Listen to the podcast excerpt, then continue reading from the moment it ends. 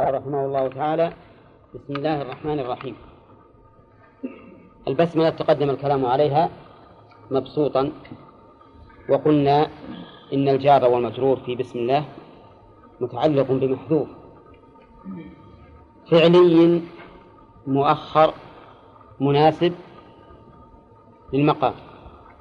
فعندما تريد أن تقرأ تقول التقدير بسم الله أقرأ. عندما تتوضأ بسم الله أتوضأ. تذبح بسم الله أذبح. وإنما قدرناه فعلا لأن الأصل في العمل الأفعال. وقدرناه مؤخرا لفائدتين. الفائدة الأولى التبرك بالبداءة بسم الله سبحانه وتعالى. والثاني إفادة الحصر. لأن تقديم المتعلق يفيد تقديم المتعلق بالكسر يفيد يفيد الحصر. وقدرناه مناسبا لأنه أدل على المراد. فلو قلنا مثلا عندما نريد أن نقرأ كتابا بسم الله أبتدئ ما يدرى بماذا تبتدئ؟ لكن بسم الله أقرأ يكون أدل على المراد. المراد الذي ابتدأ به. وأما الله الله لفظ الله فهو علم على الباري جل وعلا. وهو الاسم الذي تتبعه جميع الأسماء. تتبعه جميع الأسماء حتى إنه في قوله تعالى العزيز الحميد الله الذي له ما في السماوات وما في الأرض. كتاب أنزلناه إليك لتخرج الناس من الظلمات إلى النور بإذن ربهم إلى صراط العزيز الحميد الله. ما نقول إن الله صفة بل نقول هي عطف بيان. لأن هذا الاسم تتبعه بقية الأسماء فهو موصوف بها دائما. وأما الرحمن فهو أيضا من الأسماء المختصة بالله عز وجل ما يطلق على غيره. والرحمن معناه المتصف بالرحمة الواسعة. متصف بالرحمة الواسعة. وأما قوله الرحيم فإنه قد يطلق على غير الله والمراد به ذو الرحمة الواصلة. الأول ذو الرحمة الواسعة والثاني ذو الرحمة الواصلة. فإذا جمع مع الرحمن صار المراد بالرحيم الموصل رحمته إلى من يشاء من عباده كما قال تعالى يعذب من يشاء ويرحم من يشاء وإليه تقلبون. ثم قال المؤلف الحمد لله نعم. وابتدأ المؤلف كتابه بالبسملة اقتداء بكتاب الله عز وجل فإنه مبدوء بالبسملة. واتباعا لحديث كل أمر ذي بال لا يبدأ فيه ببسم الله فهو أبتر. واقتداء بالرسول عليه الصلاة والسلام. فإنه يبدأ كتبه بالبسملة. قال المؤلف الحمد لله. هذه جملة اسمية مكونة من مبتدأ وخبر. فالحمد إيش معنى الحمد؟ حمدت الله يعني ذكرته بأوصاف الكمال. فالحمد وصف المحمود بالكمال سواء كان ذلك كمالا في العظمة أو كمالا في الإحسان والنعمة. فالله تعالى محمود على أوصافه كلها. واللام في قول الله اللام قال أهل العلم إنها للاختصاص والاستحقاق فالمستحق للحمد المطلق. من هو؟ الله. هو المحمود على كل حال له الحمد المطلق. ولهذا كان النبي عليه الصلاة والسلام إذا أصابته السراء قال الحمد لله الذي بنعمته تتم الصالحات. وإن أصابته السراء قال الحمد لله على كل حال. فالذي له الحمد المطلق هو الله عز وجل لا يستحقه أحد سواه. أما غيره فيحمد على أشياء خاصة معينة وهو على كل حال. وأيضا هي للاختصاص يعني أن الذي يختص بالحمد المطلق الكامل هو الله فهو المستحق له المختص به.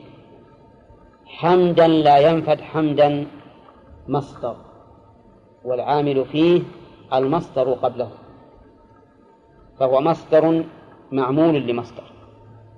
وقد سبق لنا أن المصدر المحل بأل يعمل مطلقا. نعم. حمدا هذه مصدر مؤكد لعامله. مؤكد لعامله لعامله. كذا؟ هنا نعم.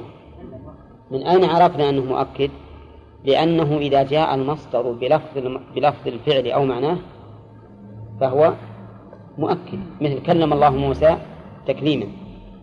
لكنه مع ذلك كلمة حمدا مع كونه مؤكد مع كونه مؤكدا وصف بقوله لا ينفد فيكون أيضا بصفته مبينا لنوع الحمد وأنه حمد لا ينفد بل هو دائم. والرب عز وجل سبحانه وتعالى مستحق للحمد الذي لا ينفد لأن كمالاته لا تنفد وكذلك الحمد الذي هو وصفه بالكمالات لا ينفد وليس المعنى لا ينفد مني قولا لا لأنه ينفد منه قولا. كيف ذلك؟ يموت أو يتشاغل بغيره. لكن معنى أن الله مستحق للحمد الذي لا ينفد باعتبار ذلك إلى الله منسوبا إلى الله عز وجل. فهو لا ينفد أفضل ما ينبغي أن يحمد أفضل ما ينبغي صفة لحمدا فيكون وصف الحمد رحمه الله بوصفين. الاستمرارية في قوله ها؟ لا ينفد وكمال النوعية في قوله ها؟ أفضل ما ينبغي أن يحمد. أي ما يستحق أن يحمد. يعني أفضل حمد يستحق أن يحمده أن يحمده. وعلى هذا فتكون ما تكون ما نكرة موصوفة. تكون ما نكرة موصوفة. يعني أفضل حمد ينبغي أن يحمده سبحانه وتعالى. فوصف الحمد هنا بالاستمرارية وبكمال إيش؟ النوعية يا إخوان. وبكمال النوعية. ولما أثنى على الله عز وجل بما ينبغي أن يثنى عليه ثنى بالصلاة والسلام على أفضل الخلق. فقال وصلى الله وسلم. صلى صلى الله. ما معنى صلى الله على محمد؟ كلنا نقرأ صلى الله على محمد في, في, في صلاته لكن ما معناه؟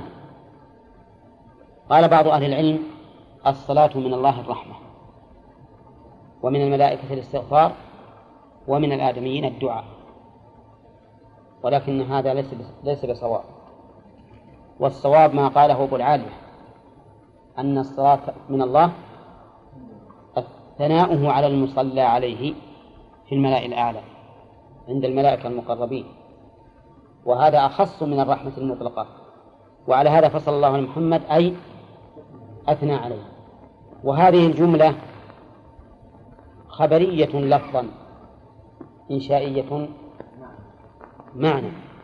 لأنه ليس المراد أني أخبر بأن الله صلى ولكنني أدعو أدعو الله عز وجل أن نصلي.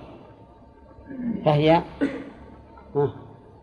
خبرية لفظا إنشائية معنى بمعنى الدعاء. نعم. وعلى هذا فيصح أن أقول فلان رحمه الله. أولى يعني أسأل الله أن يرحمه. وقوله وسلم سلم. هذا أيضا جملة خبرية لفظا. إنشائية معنى أي تدعو الله تعالى بأن يسلم على محمد صلى الله عليه وسلم أن يلقي عليه السلام. والسلام هو الانتفاء من الآفات والنقائص. فإذا ضم السلام إلى الصلاة حصل به المطلوب وزال عنه أو وزال به المرغوب فبالسلام يزول المرغوب وتنتفي النقائص وبالصلاة يحصل المطلوب وتثبت الكمالات. نعم. وقوله على أفضل المصطفين أفضل المصطفين أو المصطفين. الفتح. كيف مثنى يكون مفتوح النون؟ كيف يكون جمعا وهو مفتوح ما قبل الياء؟ والجمع المسلمين. مكسور ما قبل الياء. الجواب لأن ما قبل الياء محذوف. الياء اللي قبل اللي قبل الياء محذوف. والفاء هذه ما كانت الياء تو... يعني ما كانت تباشرها. فأصله المصطفيين. هذا أصله المصطفيين أو المصطفيين. صح المصطفيين. هذا أصله. يعني استغفر الله أصلها المصطفى هذا المفرد. المثنى المصطفيان. الجمع المصطفيون. فإذا نصبت أبدل الواو ياء. فيكون المصطفي المصطفيين. المصطفيين هذا أصلها. لكن حصل فيه علال بحذف الياء فصارت المصطفين والمصطفين أصلها المصطفين بالتاء من الصفوة وهي خلاصة الشيء.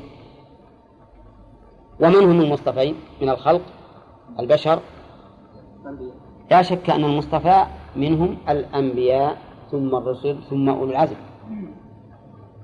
الخلاصة أو خلاصة الخلاصة أو خلاصة خلاصة الخلاصة هم أولو العزم وهم مذكورون في القرآن الكريم في موضعين في سورة الأحزاب وفي سورة الشورى. وإذا أخذنا من النبيين ميثاقهم ومنك هذا واحد ومن نوح وإبراهيم وموسى وعيسى بن مريم. وفي سورة الشورى شرع لكم من الدين ما وصى به نوحا والذي أوحينا إليك. اثنين وما وصينا به إبراهيم وموسى وعيسى. نعم هذه خمسة هم أولي العزم. فمحمد صلى الله عليه وسلم هو أفضلهم ويدل لذلك أنه خاتمهم. نعم ويدل لذلك أيضا أنه إمامهم ليلة المعراج ولا يقدم إلا الأفضل. ويدل لذلك أنه صاحب الشفاعة يوم القيامة الشفاعة العظمى. فهذه ثلاثة أشياء تدل. وهناك أشياء أخرى لكن هذه ذكرناها كأمثلة نماذج. خاتم النبيين هذا في عالم الحس. إمامهم في المعراج في عالم الغيب. كونه كونه هو الشافع يوم القيامة في عالم الغيب لكنه في عالم الآخرة. نعم. وقوله محمد وش إعراب محمد؟ هذه عطف بيان. لأن أفضل المصطفين ما يعرف من هو. فإذا قيل محمد صار عطف بيان يبين من هذا الأفضل محمد بن عبد الله بن عبد المطلب بن هاشم القرشي عليه الصلاة والسلام.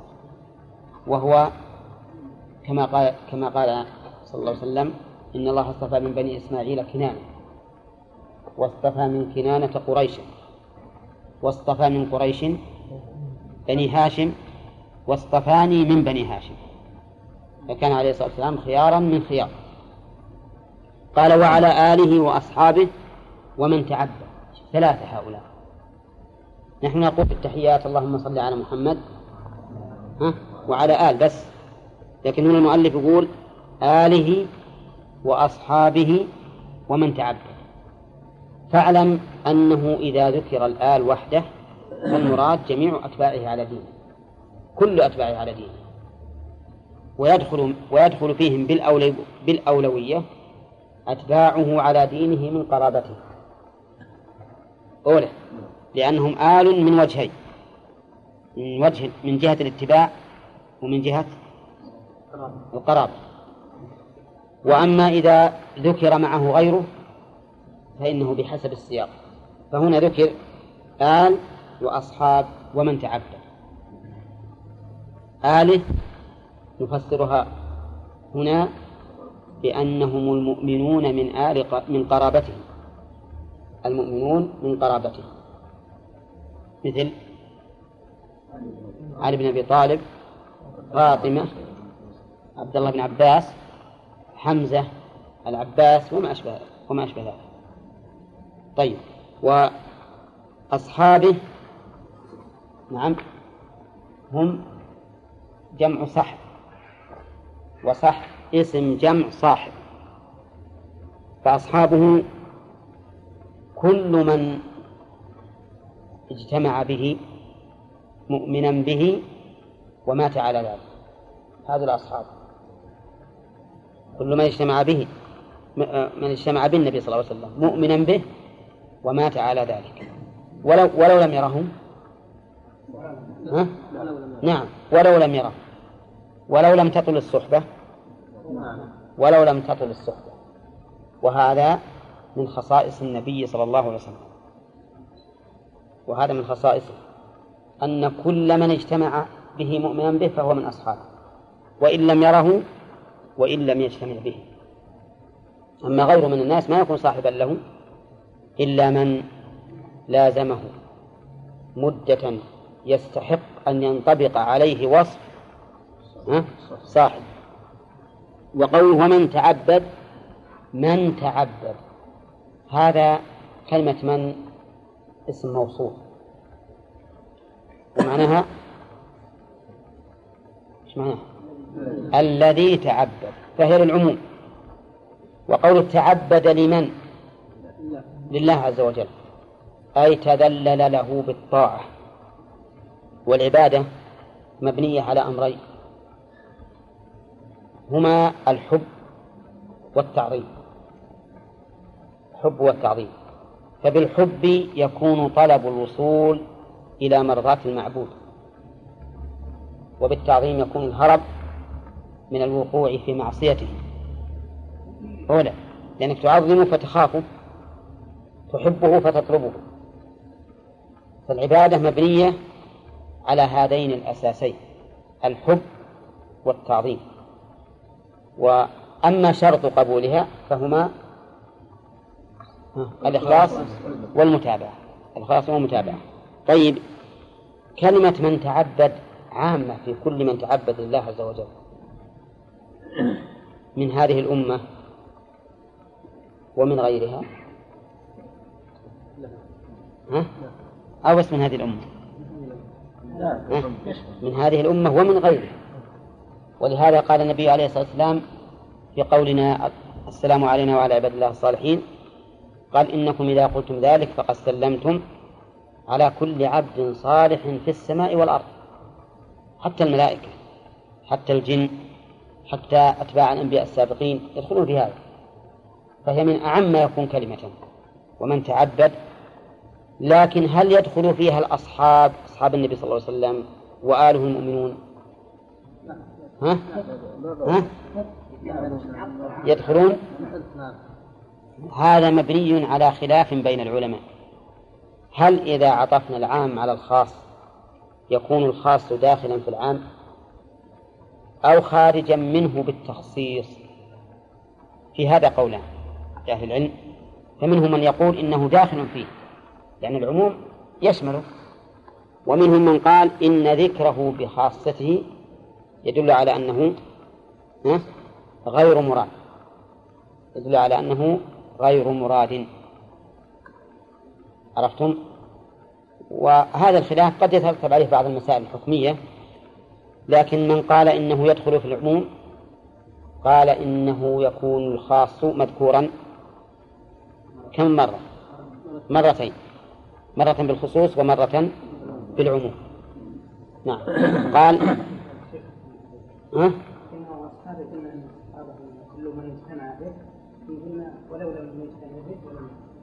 لا لا كنا وإن لم يره ما قلنا وإن لم يجتمع به ما قلنا وإن لم يجتمع به قلنا إن اجتمع به ولم يره هل يكون صحابيا؟ ها؟ ها؟ لازم الاجتماع به لازم تكون الاجتماع ثم قال المؤلف أما بعد فهذا مختصر في الفقه أما بعد هذه كلمة يؤتى بها عند الدخول في الموضوع. الموضوع الذي يقصد يؤتى فيه بأما بعد. وأما قول بعضهم كلمة يؤتى بها للانتقال من أسلوب إلى آخر فهذا غير صحيح. لأنه دائما الأساليب تتنقل يتنقل العلماء من أسلوب إلى آخر ولا يأتون بأما بعد. ولكن نقول يؤتى بها عند الدخول ها؟ في صلب الموضوع. نعم الذي من أجله قدمت الخطبة مثلا. أما بعد أما إعرابها فإعرابها من أعجب ما يكون.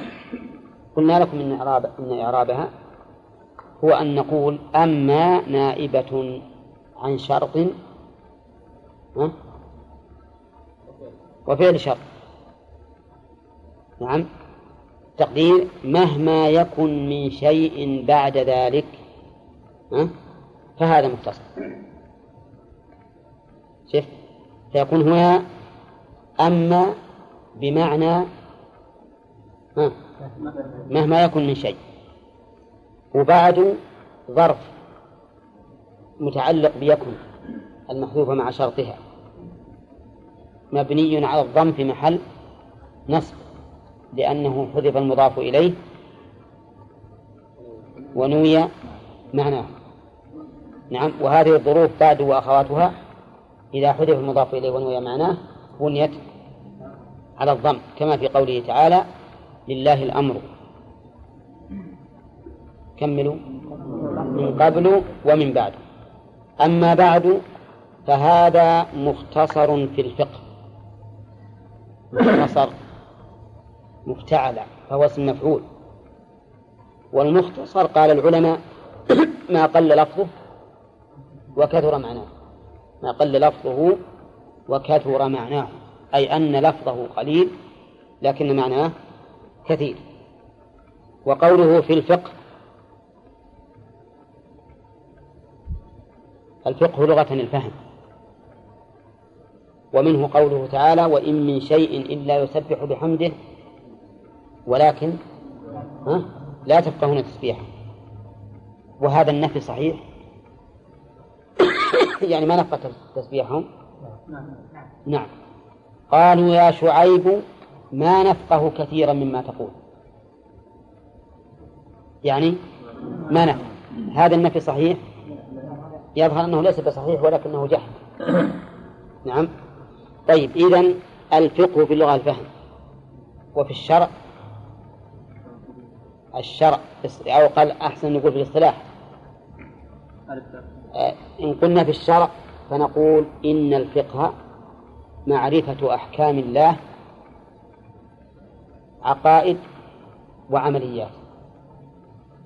معرفة أحكام الله تعالى العقدية والعملية. هذا شرعا. لأن الفقه في الشرع ما هو خاص بأفعال المكلفين أو بالأحكام العملية.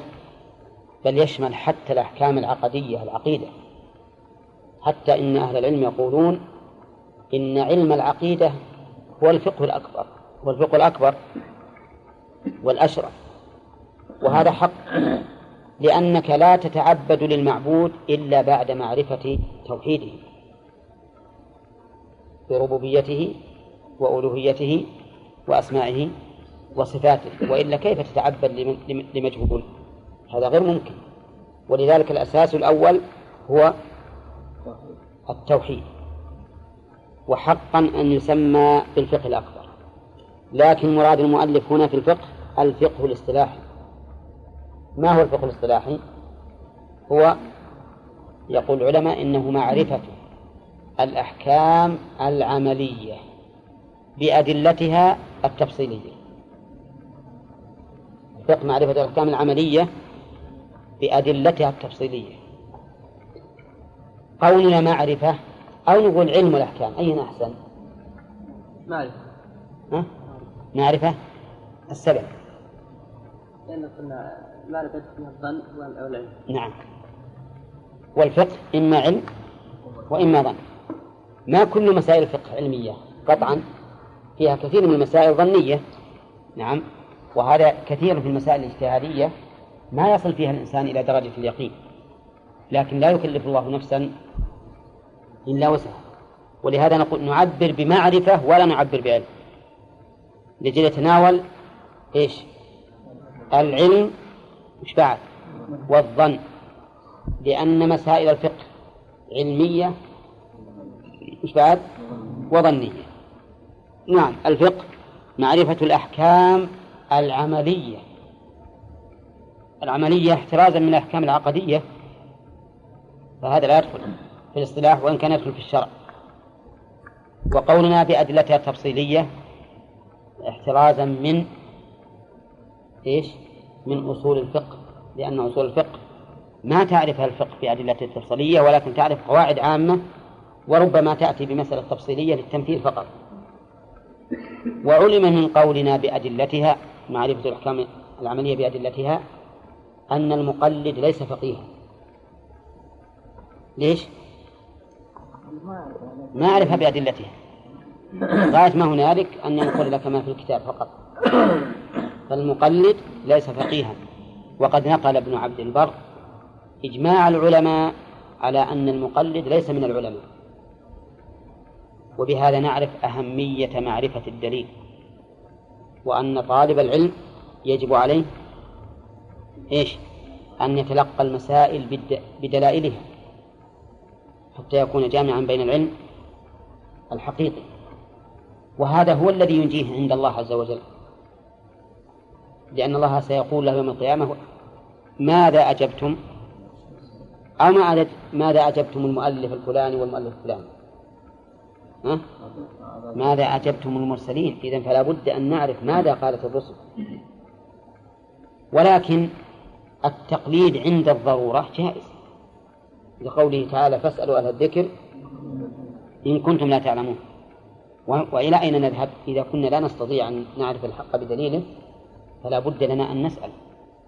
ولهذا قال شيخ الإسلام ابن تيمية إن التقليد بمنزلة أكل الميتة.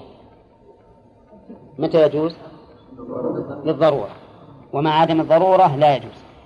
مع عدم الضرورة. إذا كان يستطيع يستطيع أن يعرف الدليل الحكم بدليله ما يحتاج يقلد. السلام عليكم. السلام. طيب إذا الفقه صار له ثلاثة تعريفات. لغوي وشرعي إيش بعد؟ واصطلاحي اللغوي وش معناه؟ الفهم. صلوا ركعتين وجلسوا لأن ما فيها الآن مش مشغولين مع الطلبة.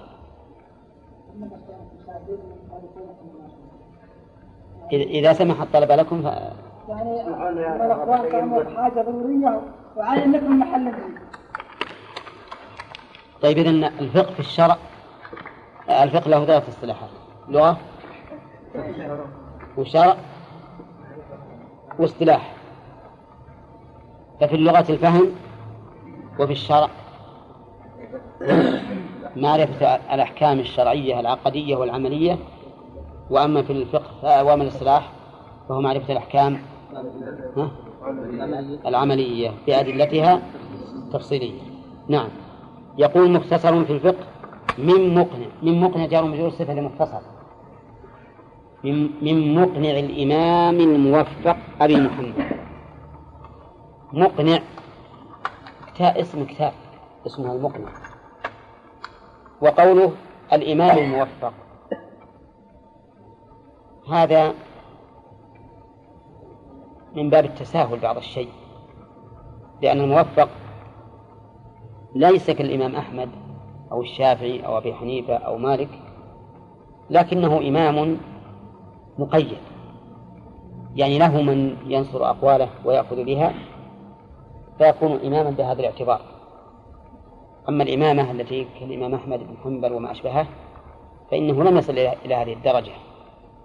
وقد كثر في الوقت الأخير إطلاق الإمام عند الناس. نعم. إمام إمام إمام إمام. حتى أنه يمكن من أدنى أهل العلم يسمونه إمام. وهذا أمر لو كان لا يتعدى اللفظ لكان هينا. لكنه يتعدى إلى المعنى. إذ أنني إذا رأيت هذا يوصف الإمام تكون أقواله عندي قدوة. تكون أقواله قدوة مع أنه لا يستحق. وهذا كقولهم الآن في كل من قتل ظلما إنه شهيد. وهذا حرام ما يجوز. لا يجوز أن نشهد لكل شخص بعينه ولهذا بوب البخاري رحمه الله على هذه المسألة بقوله باب لا يقال فلان شهيد. نعم. وعمر بن الخطاب رضي الله عنه نهى عن ذلك. قد يكون شهيد ربما أنه موقر موقر بعيره من من الغلول وأنتم يكون شهيد.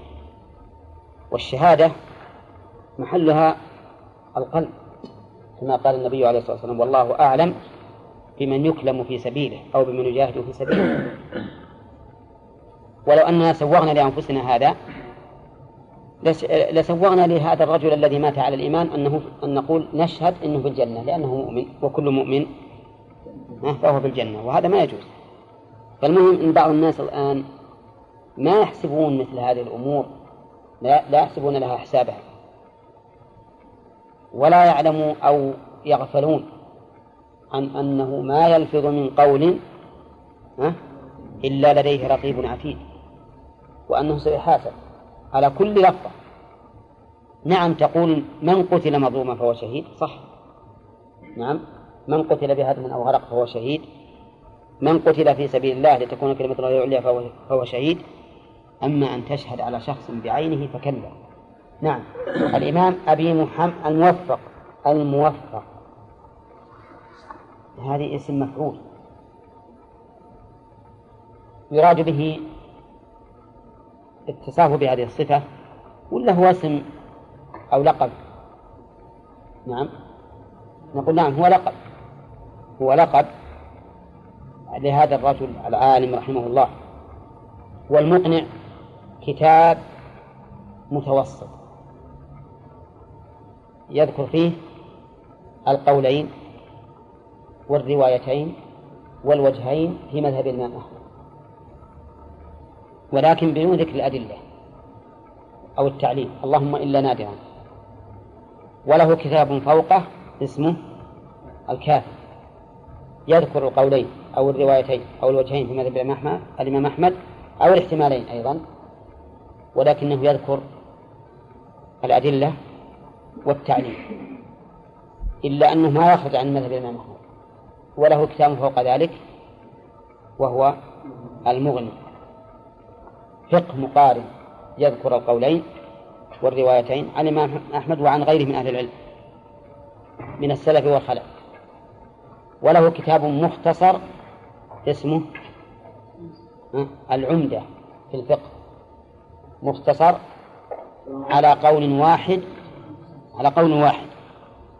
لكنه رحمه الله يذكر الأدلة مع مع مع الأحكام. فيجمع بين الأمرين. يجمع بين الأمرين. ولهذا قيل فيه كفى الناس بالكافي وأقنع طالبا بمقنع فقه عن كتاب مطول. وأغنى بمغني الفقه من كان باحثا أو كلمة نحوها وعمدته من يعتمدها يحصل أربعة كتب. لهذا الإمام الرجل رحمه الله أبي محمد وش اسمه؟ اسمه عبد الله بن أحمد بن قدامة المقدسي. وعندي يقول توفي سنة 620 رحمه الله سنة 620 كم يكون له؟ أسقط 620 من 1306 1406 نعم أين الحسابون؟ ها؟ ما يصير أربعين ستمائة وعشرين عندك ثم... ها؟ سبعمائة سنة وست وثمانين. الآن نحن ندرس ندرس أولاد, أولاد علم. أولى هذا المختصر بالنسبة للفقه كالولد والفقه كالأم. آه، المقنع كالأم. فنحن ندرس الآن آه، في الحقيقة ولد ابن. أولى ينتفع كما قلت لكم سابقا على على قولين. ومعنى على قولين يعني على أنه معناه أنه أكثر من قول لأنه قد يأتي في المسألة بثلاثة أقوال أو أكثر. وقول على قول واحد يعني ما يأتي بأكثر من قول.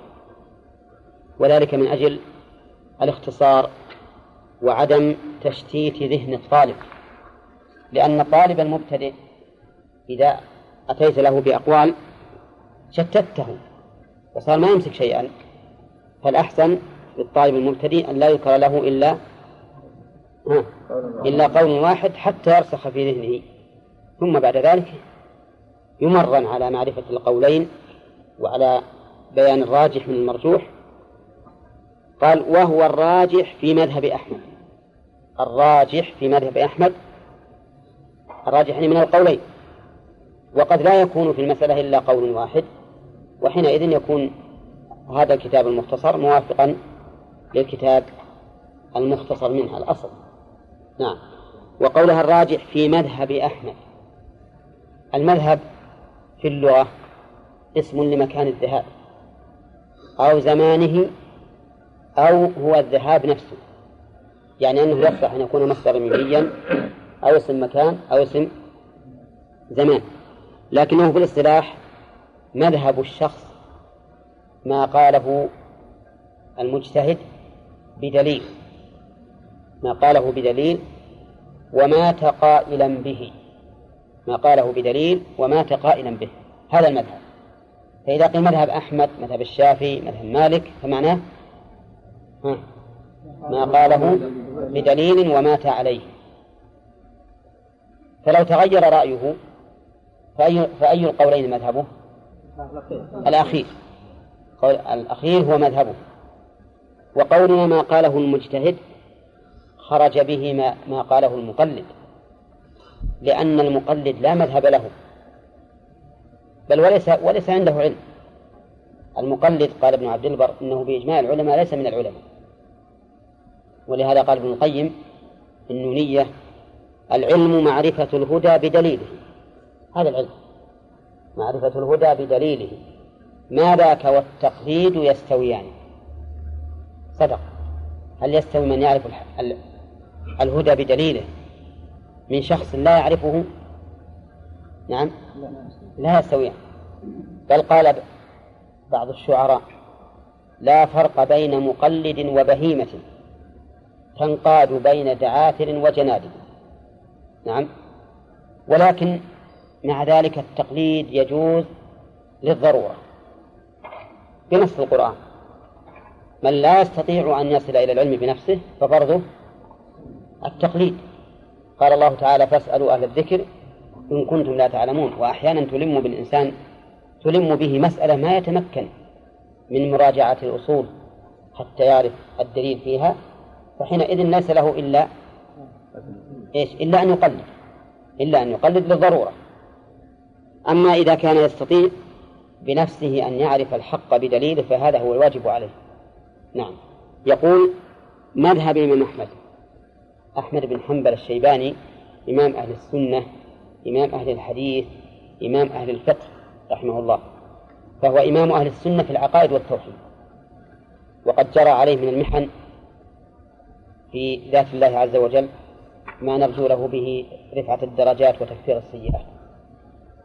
وقد علم أنه لم يصمد أمام المأمون وأعوانه من المحرفين لكلام الله إلا هو ونفر قليل يعدون بالأصابع. لكن هو رحمه الله أشدهم وهو رحمه الله تعالى أوثق من غيره عند العامة. ولهذا كان الناس ينتظرون ماذا يقول الإمام أحمد في خلق القرآن؟ إلا أنه رحمه الله صمم على أن يقول أن القرآن كلام الله منزل غير مخلوق حتى أنه يضربونه بالسياط فيغشى عليه ويجرونه بالبغال في الأسواق لأنه قال كلمة الحق. يريدون منه أن يقول كلمة الباطل لكنه صمم. ولهذا يا الله فضلك ماذا ماذا أثابه الله عليه؟ أثابه أن جعله إماما. وجعلناهم أئمة يهدون بأمرنا لما صبروا وكانوا بآياتنا يوقنون.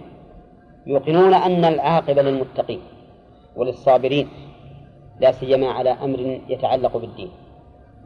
ولذلك كان إمام أهل السنة بلا منازع.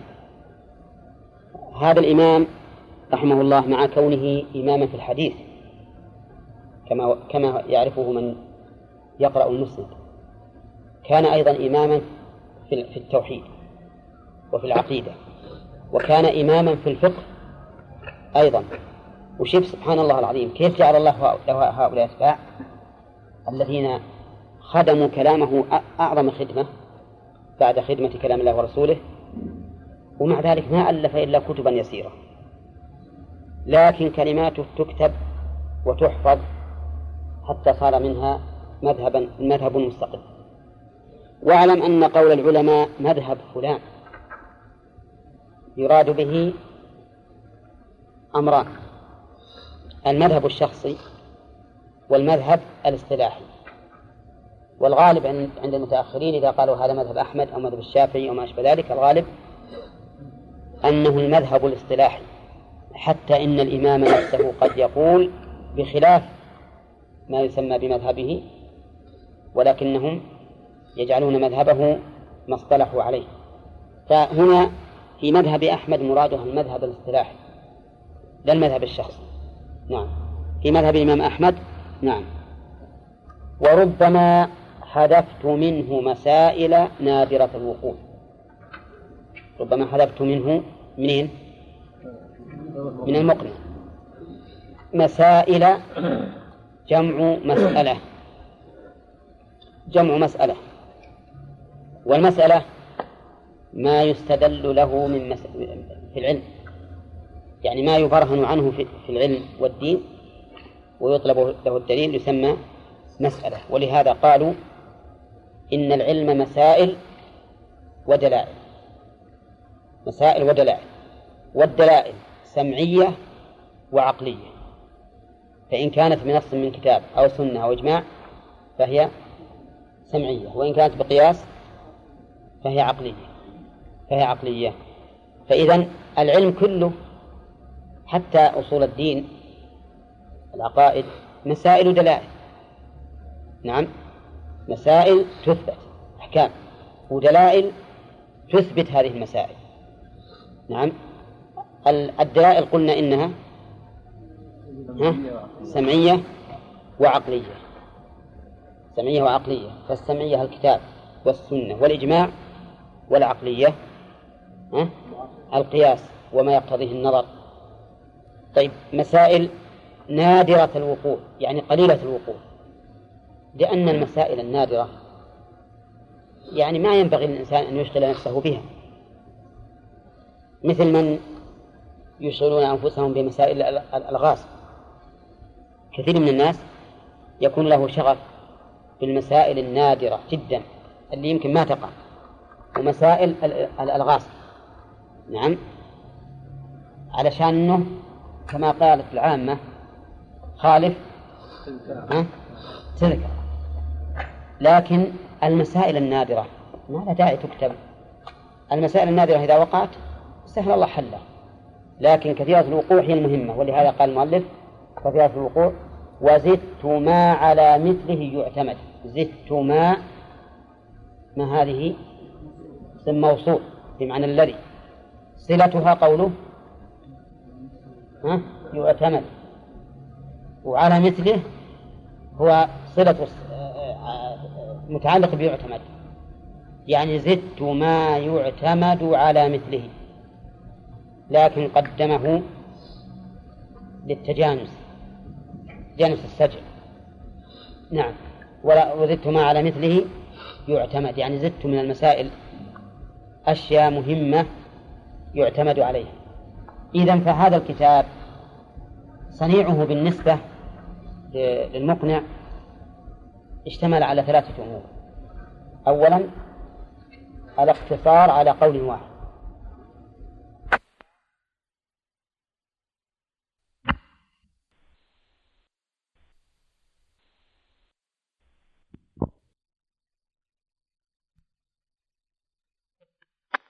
زيادة ما يعتمد على مثله من المسائل الهامة وهذا من خير ما بعض الوجيز وإذا هي نفس كلام المؤلف. صاحب الوجيز متقدم متقدم على هذا. فإما أن يكون هذا من باب اتفاق من باب الاتفاق لأنه أحيانا تكون عبارة هذا الرجل المتأخر كعبارة المتقدم من غير أن نطلع عليها لكن اتفاقا. وقد يكون المؤلف يستعين بكتاب الوجه لكن الظاهر لي والله أعلم أنه من باب الاتفاق لأن المؤلف ليس هين عالم من أجلاء العلماء. وإذا أردت أن تعرف مقدار علمه فانظر إلى كتابه الإقناع. كتاب الإقناع تجد أن الرجل مع كونه واسع الاطلاع في المذهب له أيضا اختيارات وترجيحات. وكثيرا ما يميل إلى قول شيخ الإسلام ابن تيمية. والله نسيت من مؤلفه لا الآن ما يحضرني لكنه ذكره صاحب الإنصاف. ذكر الإنصاف من ألفه. لا لا لا بعد. قال المؤلف رحمه الله إذ الهمم قد قصرت إذ حرف تعليل. والهمم مبتدأ والجملة قد قصرت خبره. الهمم جمع همة وهي الإرادة الجازمة. وقد يراد بالهمة ما دون الإرادة الجازمة. نعم. وهي شاملة لهذا وهذا. همم الناس منذ زمن المؤلف رحمه الله في القرن الثامن أو التاسع. قد قصرت نعم. والآن؟ أقصر وأقصر. أو الله أعلم. وقوله إذ الهمم قد قصرت هذه الجملة تعليل لقوله مختصر وحذفت يعني اختصرته وحذفت هذا لأن الهمم قد قصرت نعم الهمم قصرت في زمنه. أيضا مع قصور الهمم هناك صوارف فليس هناك مقتضي المقتضي ضعف. وش المقتضي؟ الهمة. ضعفت. هناك أيضا صوارف ولهذا قال والأسباب المثبطة عن نيل المراد قد كثر فإذا ضعف أو قصر الباعث وقوي الصارف يتم الشيء ولا لا؟ ما يتم ما يتم الشيء. وقول الأسباب جمع سبب وهو في اللغة ما يتوصل به إلى المطلوب وهو المراد هنا. المراد به السبب اللغوي مو الاصطلاحي المثبطة المفترة للهمم. نعم قد كثرت وهذا في زمنه كثيرة. وفي زمننا أكثر وأكثر وأكثر. نعم. ونحن وبعضهم أيضا أدرك زمن ليس ببعيد أن الأسباب المثبطة عن العلم قليلة. الأسباب المثبطة عن العلم والإقبال كثيرة. داخلية في نفس بيت الإنسان وفي نفس بلده وفي نفس حكومته وخارجية أيضا. خارجية. فهي كحجر ألقيته في الماء. الدائرة تكون صغيرة ثم تتسع وتكون دوائر. الآن في الحقيقة الأسباب المثبطة قد أحاطت بالإنسان من قرب ومن بعد. ولكن مع ذلك ما دام الإنسان يشعر بأنه في جهاد وأنه كلما قوي الصارف ودافعه الإنسان ينال بذلك أجرين.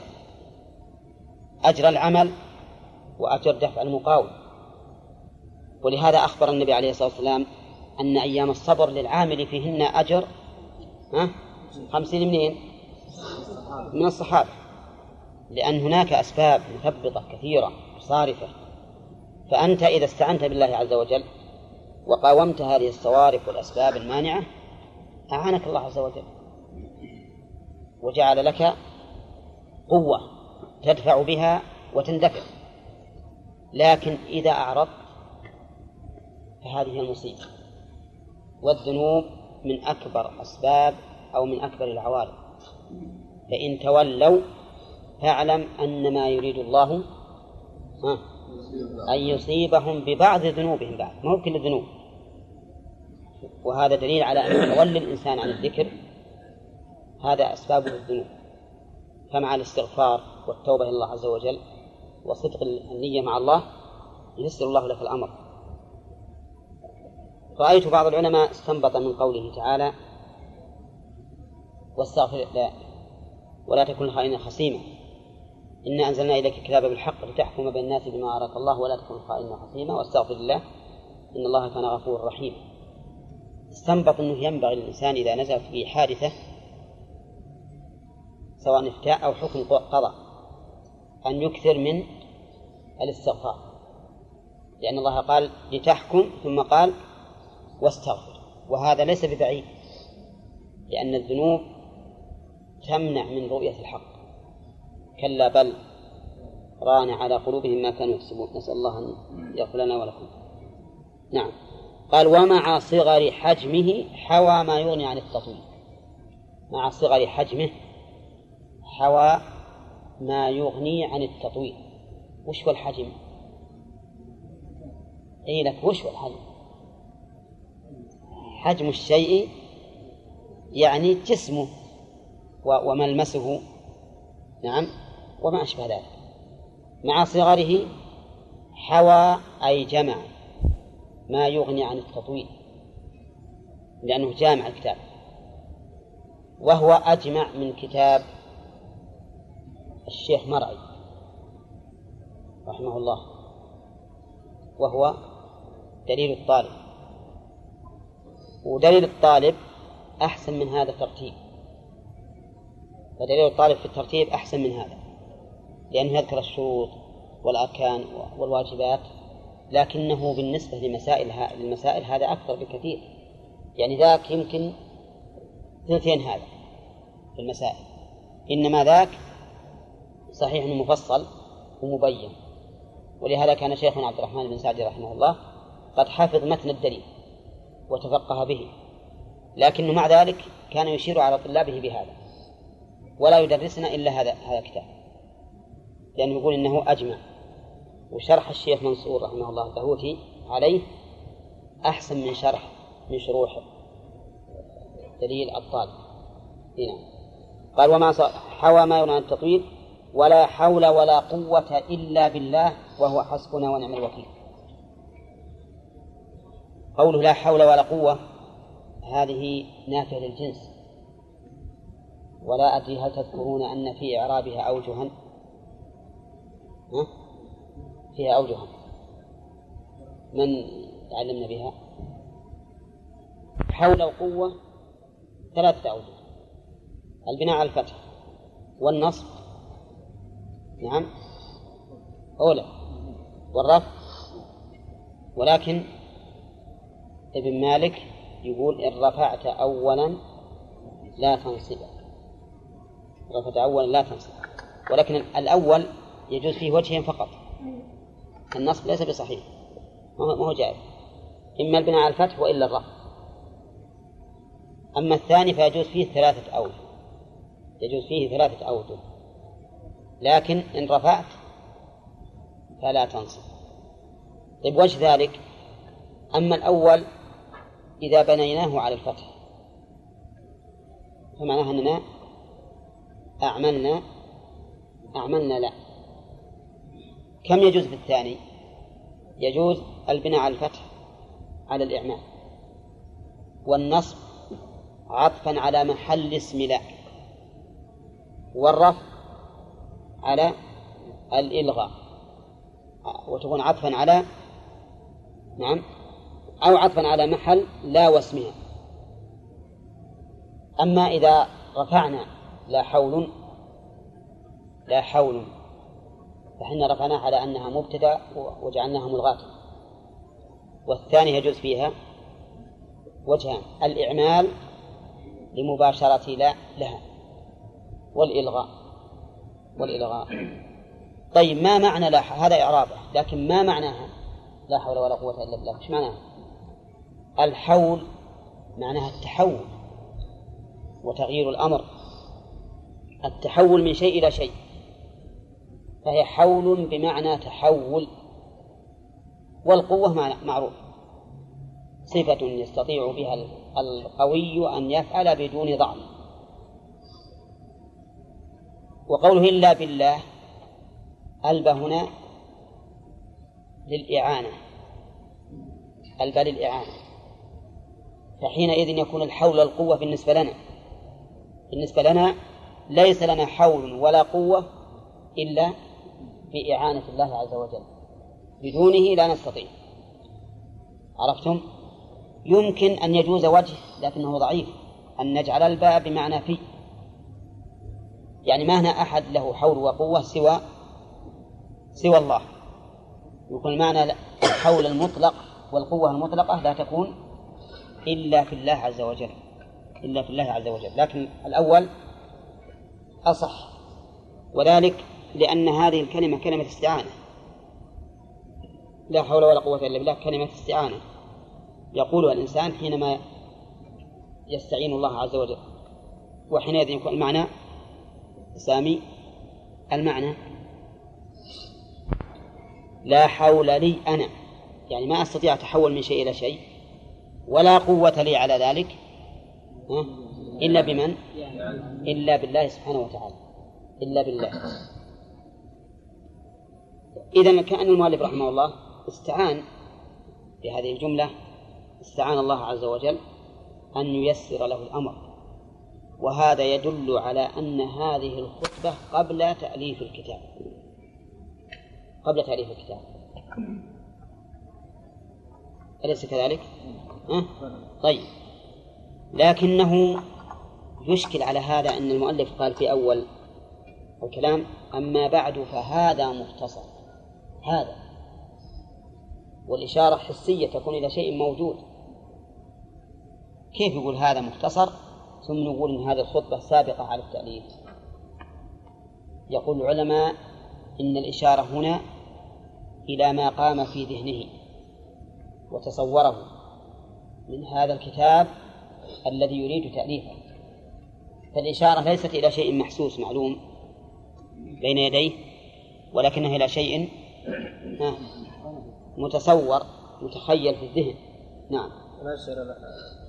بعض المؤلفين يؤلف أولا ثم يشوف مضمون الكتاب وأبوابه وما أشبه ذلك ثم يجيب الخطبة. قال وهو حسبنا ونعم الوكيل. وهو أي الله عز وجل حسب بمعنى كافي. كل من توكل على الله فإن الله حسبه كما قال تعالى ومن يتوكل على الله فهو حسبه. أي كافيه ومن لا يتوكل على الله فليس الله حسبه لأنه كما تقدم لنا مرارا الجملة الشرطية تقتضي بمنطوقها حصول الجواب بحصول الشرط وتقتضي بمفهومها تخلف الجواب تخلف الجواب بتخلف الشرط. فمن يتوكل على الله فهو حسبه ومن لا يتوكل على الله فليس حسبه. يوكل إلى نفسه وإذا وكل إلى نفسه فهو قد وكل إلى ضعف وقوله ونعم الوكيل الوكيل هنا فاعل. ويقول النحويون إن نعمة تحتاج إلى فاعل ومخصوص. أين المخصوص؟ محذوف أو مستتر. إن قلنا محذوف صار التقدير ونعم الوكيل الله. وتكون جملة مستقلة عما سبق قبلها. وإن قلنا إنه مستتر يعود على قوله إلا بالله وهو أي الله حسبنا ونعم هو. صح أيضا. يجوز هذا وهذا. وقولها الوكيل الوكيل كما سبق لنا في التوحيد. الوكيل هو الذي فوض إليه الأمر. فوض إليه الأمر. ولا شك أن الله تعالى قد فوض العباد إليه جميع أمورهم. ولا لا؟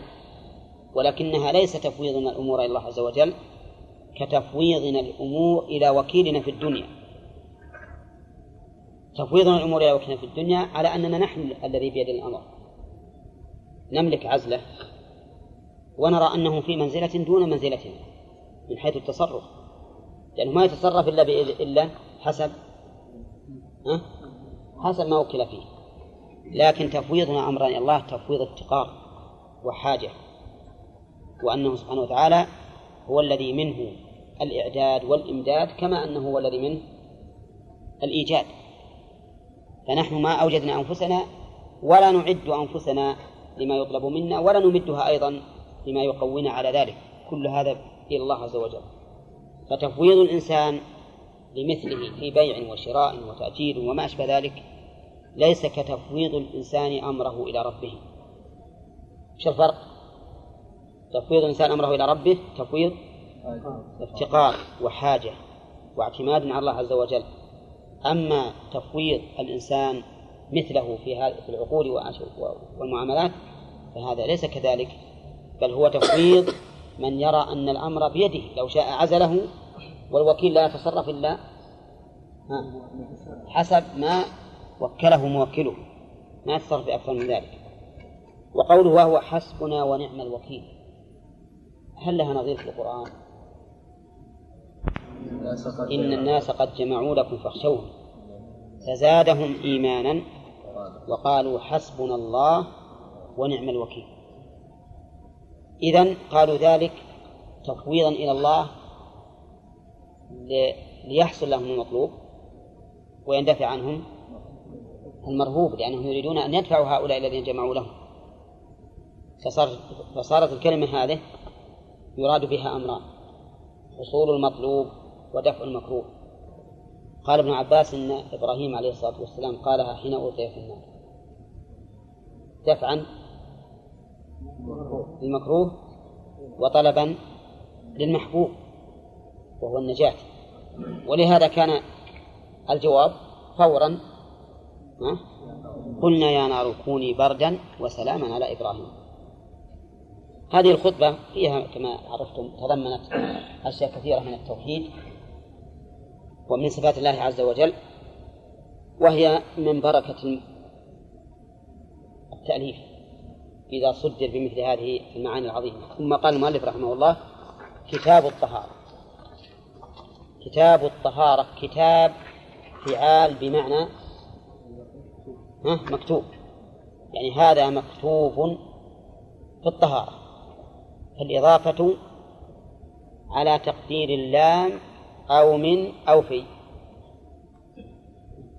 ها؟ تكون على تقدير في.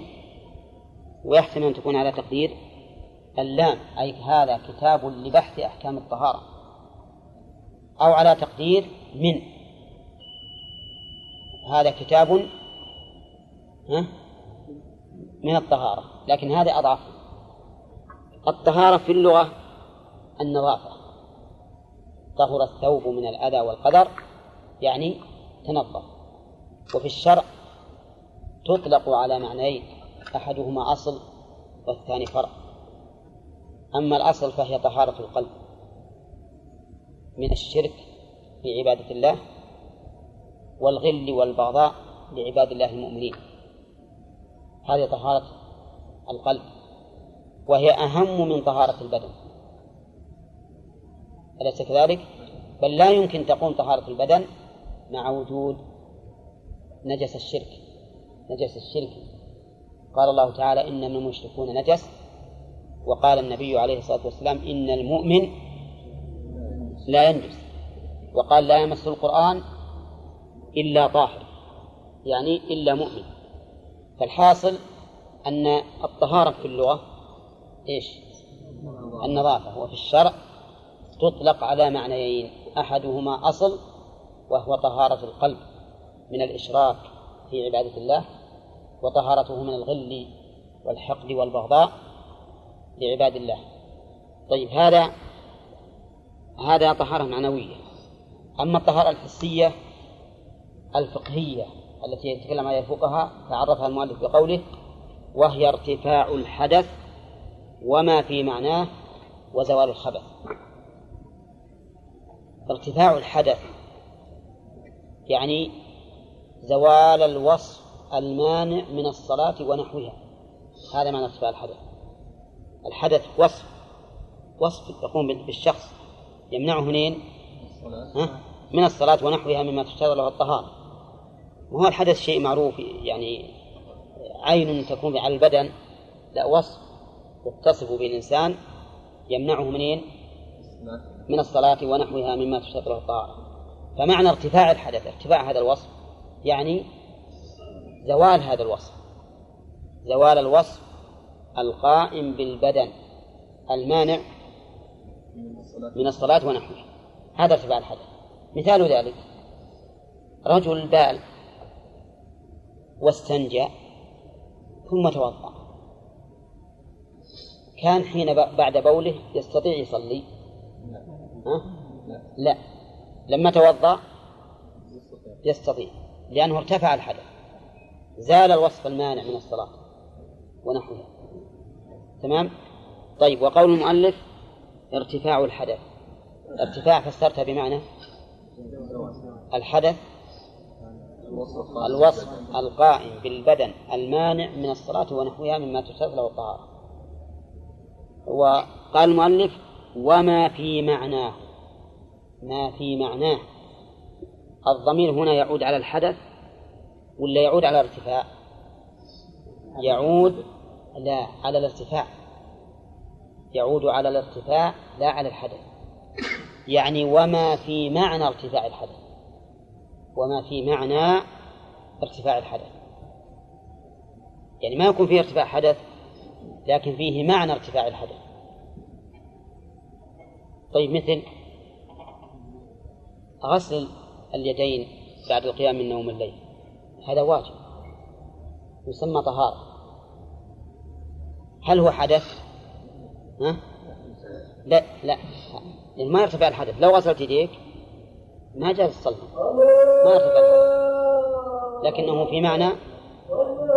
ارتفاع الحدث طيب رجل جدد الوضوء جدد الوضوء يعني توضأ وهو على وضوء؟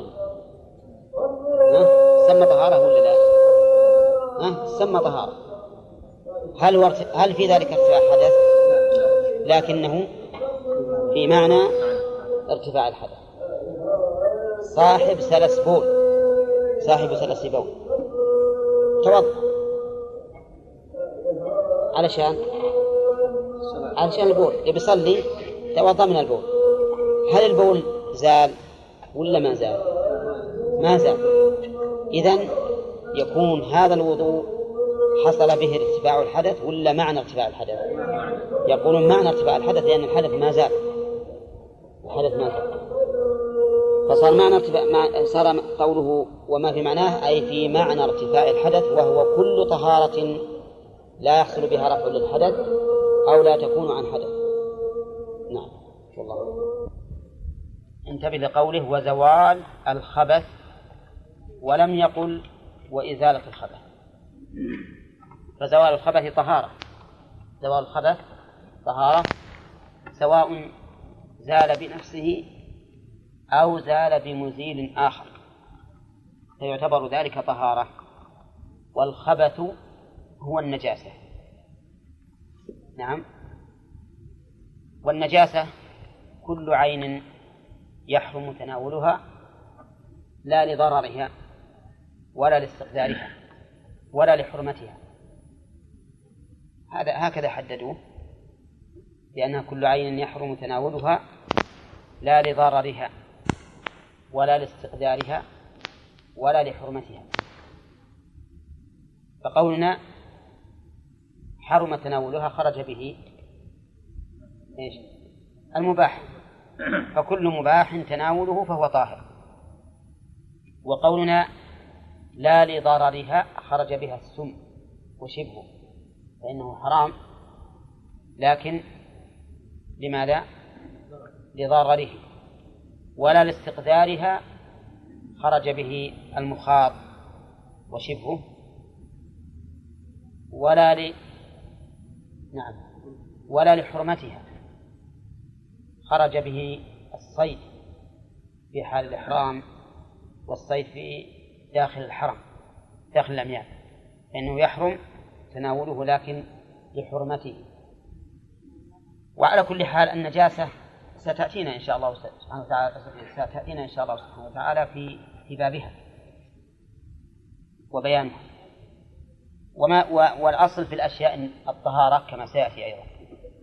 وقول المؤلف وزوال الخبث قلت إنه أعم من قوله ها وإزالة الخبث أعم لأن الخبث قد يزول بنفسه فمثل إذا فرضنا أن أرضا نجست في البول ثم جاء المطر فطهرها تطهر ولا لا؟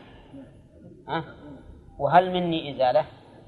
ولكن الخبث زال ولو كان عندي ماء نجس بالتغير تغير رائحته ثم زالت الرائحة بنفسها ها تطهر ولا لا؟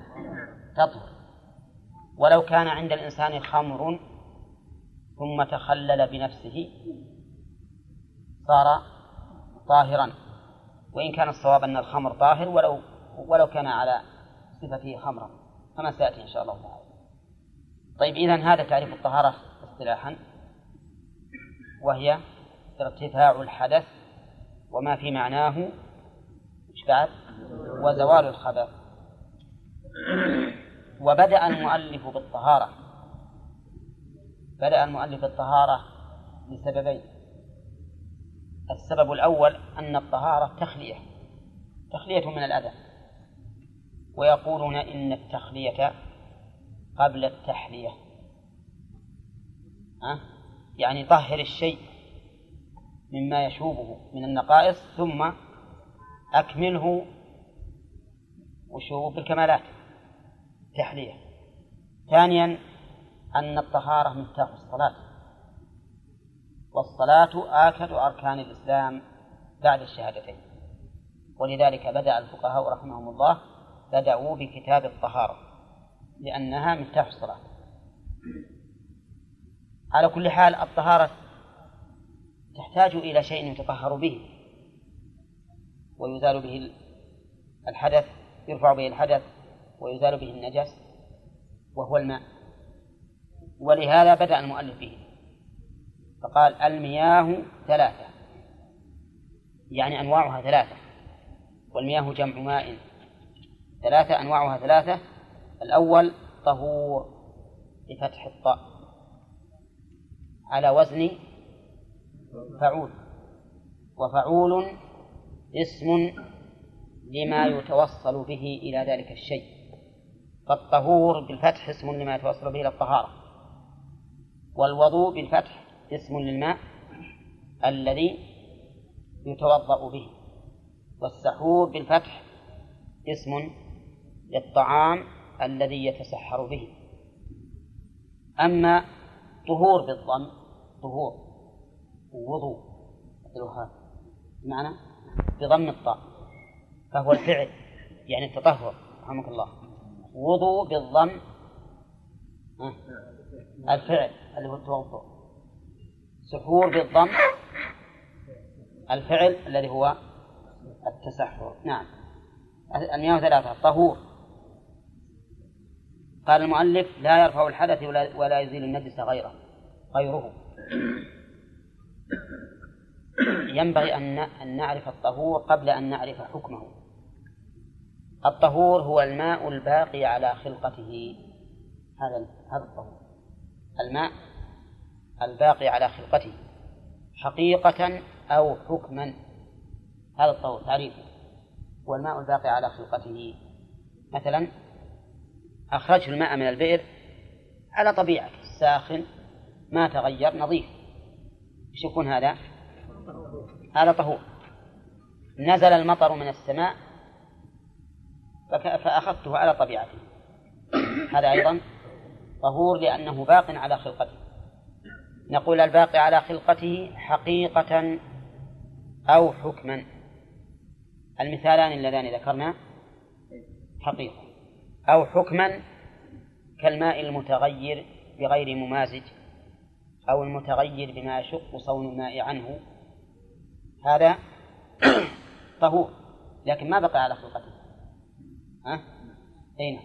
وكذلك الماء المسخن الماء المسخن مو على على خلقته. سخن. ومع ذلك فهو طهور لأنه باق على خلقته حكما. يقول لا يرفع الحدث غيره. لا يرفع الحدث غيره. غير الماء. البنزين ها؟ ما يرفع الحدث؟ طيب. ما يرفع الحدث البنزين.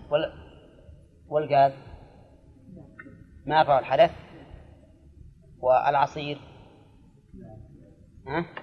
كل شيء سوى الماء لا يرفع الحدث. لا يرفع الحدث. لو يتوضأ الإنسان بلبن أو عصير أو غاز أو بنزين ما ارتفع حدثه.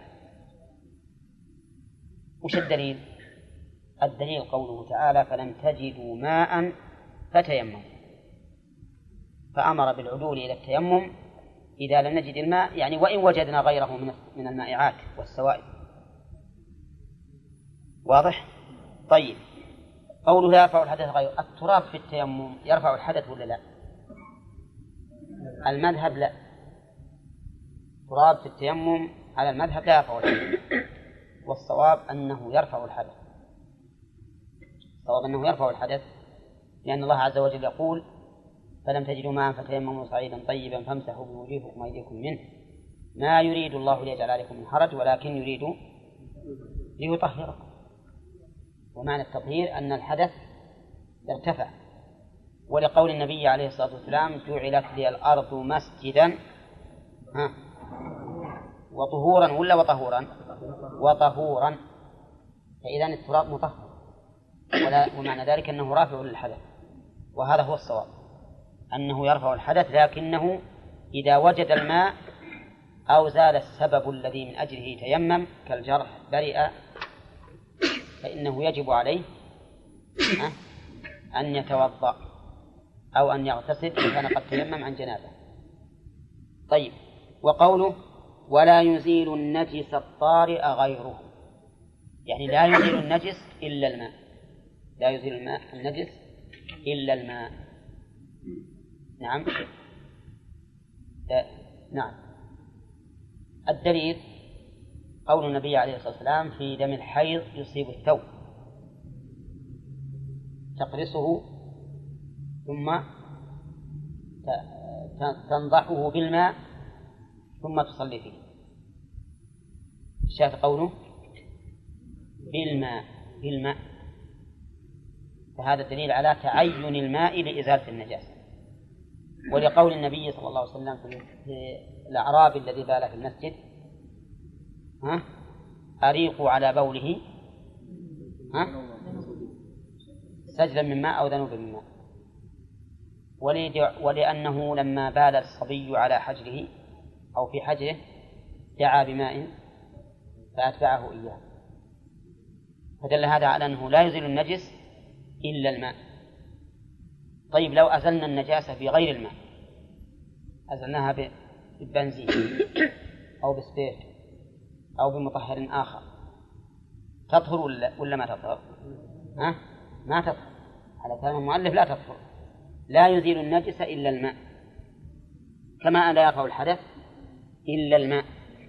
ولكن هذه المسألة أيضا فيها فيها نظر. والصواب أنه إذا زالت النجاسة في أي مزيل كان طهرت لأن النجاسة عين خبيثة. فإذا زالت زال حكمه. ما هي وصف كالحدث لا يزال إلا بما جاء بما جاءت به السنة أو بما جاء به الشرع. هذه عين متى زالت؟ زال حكمها والدليل على ذلك أن الفقهاء أنفسهم رحمهم الله يقولون إذا زال تغير الماء النجس بنفسه صار ها؟ صار طهورا. صار طهورا. لو ما لو ما أضفنا إليه شيء. ويقولون إذا تخللت الخمرة وهم يرون أن الخمر نجسة صارت ها؟ صارت طاهرة. وهذا ما ما, استعمل فيه الماء. الماء لم يستعمل. فالصواب أنه أن النجس يزال بكل مزيل ويطهر بكل مزيل وسيأتي إن شاء الله أيضا كمال البحث في باب ذات النجاسة وقول المؤلف النجس الطارئة. انتبه له. طارئ. يعني معناها أن المحل كان قبل طرو هذه النجاسة. كان كان طاهرا. كان طاهرا. مثل أن تقع النجاسة على الثوب أو على البساط أو على الكتاب أو ما أشبه ذلك. هي وقعت على محل طاهر فهي طارئة. تزال أما النجاسة العينية التي هي نجسة عينها نجسة فهذه لا تطهر أبدا. لا يطهرها لا ماء ولا غير الماء. مثل الكلب مثلا. لو أنك غسلت الكلب سبع مرات إحداها بتراب يصير طاهر. ها؟ لا. غسلت سبع مرات يا أخوان. لا نفس الكلب. يكون طاهرا. طيب لماذا؟ لأن عينه نجسة. هل ذهبت عينه لما صبينا عليه الماء وجبنا التراب؟ لا هذا لو تنجس شيء. لو لو نجاسة الكلب وقعت على شيء طاهر. الكلب نفسه ما يمكن يطهر أبدا لأن نجاسة لأن نجاسته عينية. عينه نجسة. طيب روثة الحمار نجسة. ولا لا؟ فجاء إنسان وصب عليها ماء لأنه أغرقه. ويبس تكون الروثة طاهرة. كيف؟ لأنها عينها نجسة. ما يمكن تطهر. النجس ما يمكن تطهر عينه. كذا إلا أنه سيأتينا إن شاء الله تعالى في باب ذات النجاسة. عن بعض أهل العلم أنه إذا استحالت النجاسة إذا استحالت طهر كما لو أوقد بالروث فصار رمادا فإنه يكون طاهرا. وكما لو سقط كلب في مملحة وصار ملحا فإنه يكون طاهرا.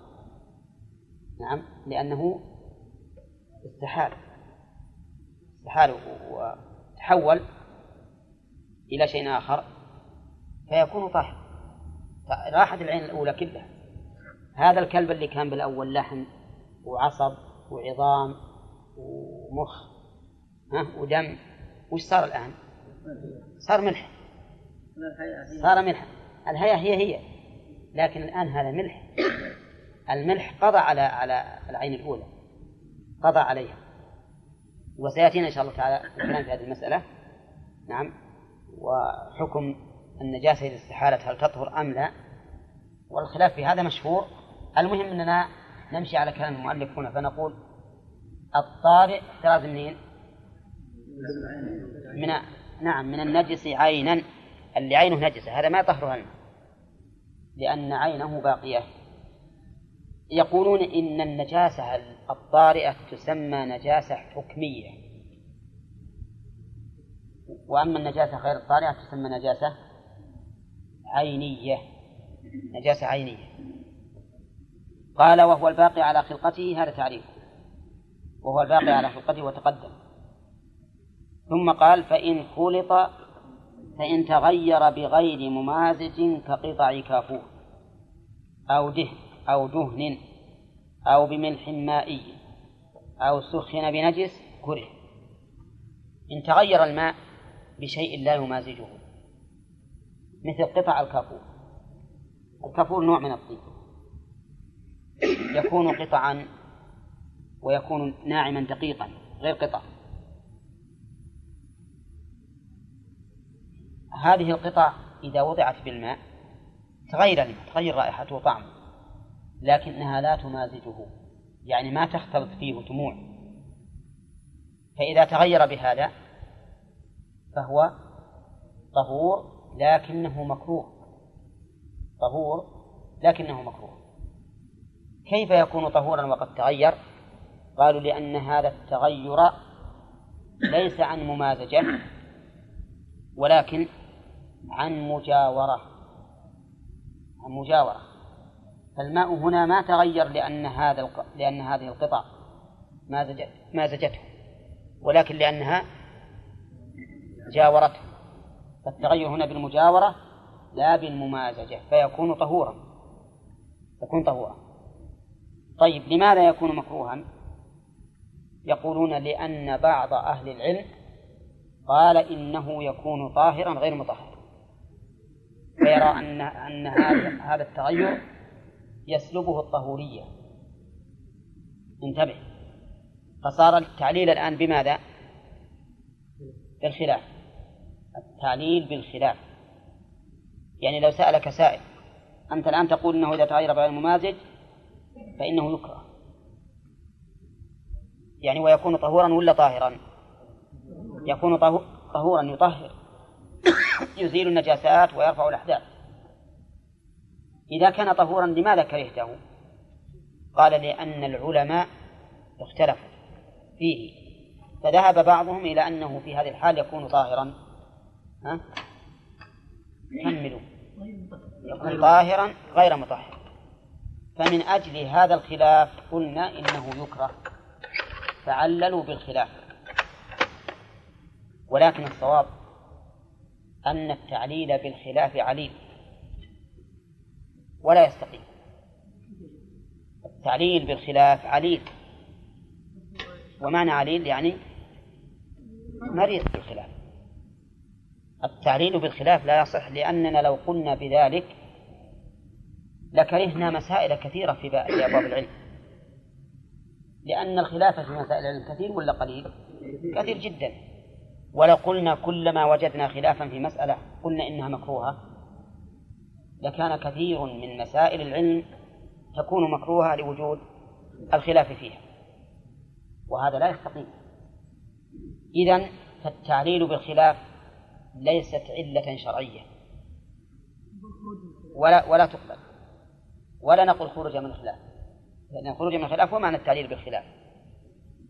بل نقول إذا كان لهذا الخلاف حظ من النظر وكانت الأدلة تحتمله فنحن نكرهه لا لأن فيه خلافا ولكن لأن الأدلة تحتمله. فيكون تركه من باب دع ما يريبك. إلى ما لا يريبك أما إذا كان خلافا لا حظ له من النظر فلا يمكن أن نعلل أن نأخذ أن نعلل به المسائل ونأخذ منه حكما. نعم. وليس كل وليس كل خلاف جاء معتبرا إلا خلافا له حظ من النظر. ما كل خلاف يعتبر والحاصل هذه قاعدة مفيدة من قواعد الأصول. أن التعليل بالخلاف عليل لا يقبل. لماذا؟ لأن الأدلة ما تثبت إلا بدليل. من قال لنا إن مراعاة الخلاف دليل شرعي. تثبت به الأحكام. ويقال هذا مكروه أو غير مكروه. من قال ذلك؟